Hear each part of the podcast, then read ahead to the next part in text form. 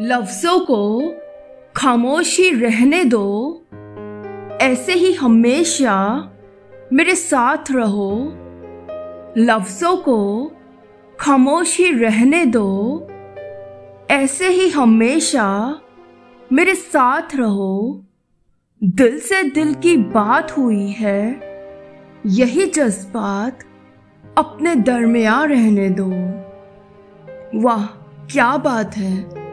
दोस्तों, चाहे किसी भी तरह से हो, लेकिन प्रेमी अपने प्यार को बताना चाहता है, लेकिन दिल से दिल की बात हो चुकी है। इसलिए वह उसके जज्बातों को अपने साथ ही, लेकिन चुप रहने के लिए कहता है। हमेशा यही बात उसकी ज़िंदगी में होती रहे, यही उसकी तमन्ना होती है। हेलो दोस्तों मैं हूँ मनप्रीत। आज मैं आपके लिए लेकर आई हूँ कुछ प्यार भरी शायरिया, जिसे सुनकर आप अपने महबूब से प्यार का इजहार करना चाहोगे। तो चलिए दोस्तों, सुनते हैं आज की हमारी दूसरी शायरी। हमने उसे इजाज़त दी, उसकी आदत बदल गई।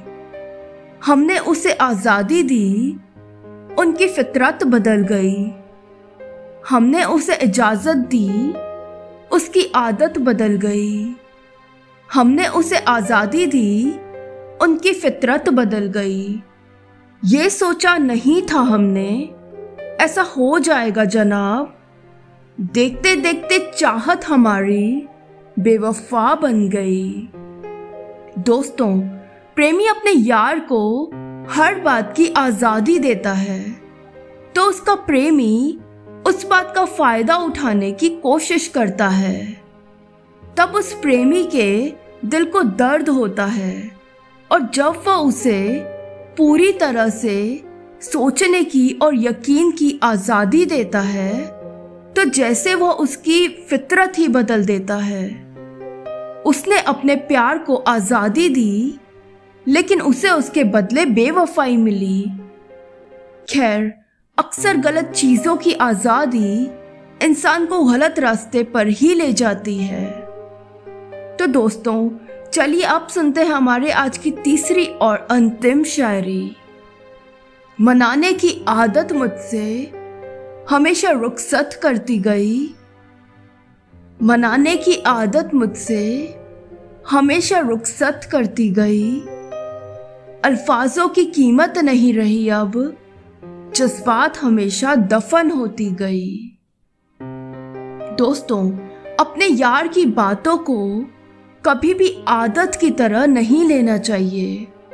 लेकिन प्यार में ऐसी बातें बिल्कुल जायज़ होती हैं।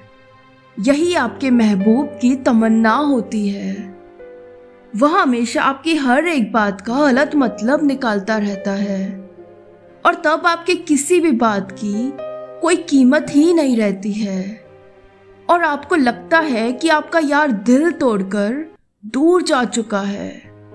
पर वो चाहता है कि आप उसे मनाएँ।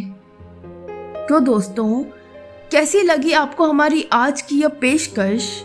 मुझे यानी मनप्रीत को कमेंट सेक्शन में कमेंट करते हुए ज़रूर बताइएगा। चलिए, अब मैं चलती हूँ। कल फिर मिलते हैं। किसी और बेहतरीन पेशकश के साथ। तब तक खुश रहिए, प्यार बांटिए, हमेशा पॉजिटिव रहिए और अपना और अपने परिवार का खूब सारा ख्याल रखिए। शुक्रिया दोस्तों।